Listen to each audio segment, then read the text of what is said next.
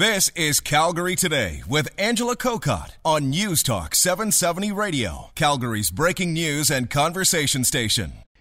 Well, the White House is making it pretty clear that they don't expect this to be a victory lap for the Obama administration. In other words, he doesn't want to spend a lot of time gloating about his accomplishments over the past few years. Instead, he wants to try and motivate them to get out and fight for what he accomplished.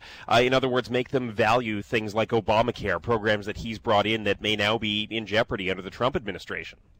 Is there another outgoing president that you can think of that has had as much to worry about, just in, in terms of protecting his legacy, in terms of the incoming administration making it real clear that they just want to come in and start tearing stuff apart?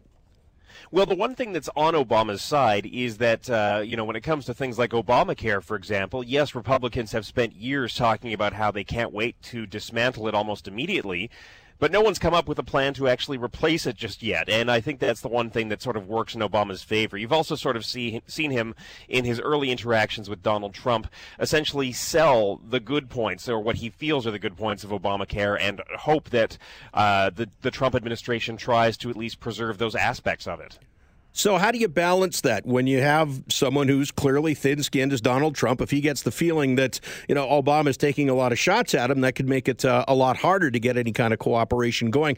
How do you balance the need to rally supporters to fight against change to cajoling the new president to, to go along with preserving as much of uh, as much of what you leave behind as you can?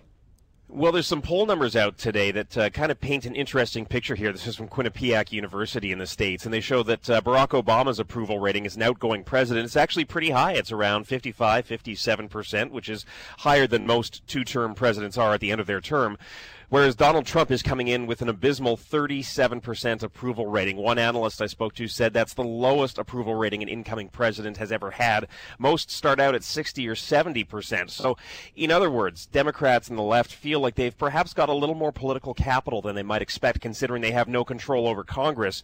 And they're hoping that means that uh, the Republicans won't necessarily bulldoze over their agenda, or at least won't bulldoze uh, certain aspects of President Obama's agenda.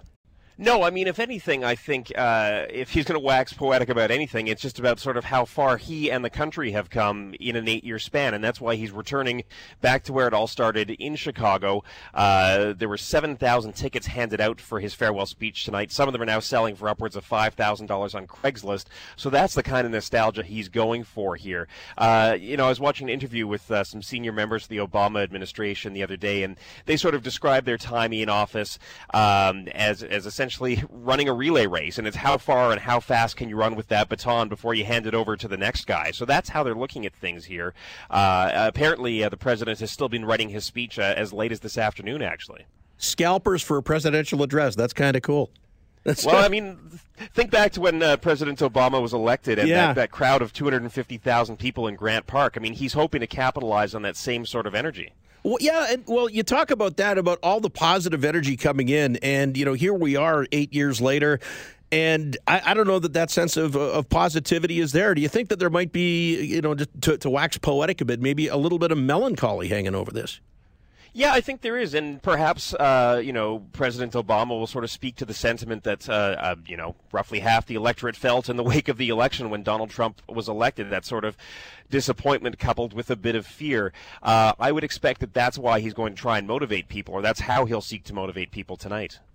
Jackson, when uh, you know we talk about the balancing act between uh, you know sort of what he has to do to protect his legacy and, and what he has to do to the, encourage Republicans not to not to tear it down, is there going to be a little bit of cheerleading maybe right at the end here? Because I know the one quote that stuck with me after the election uh, is is policies and, and politics aside.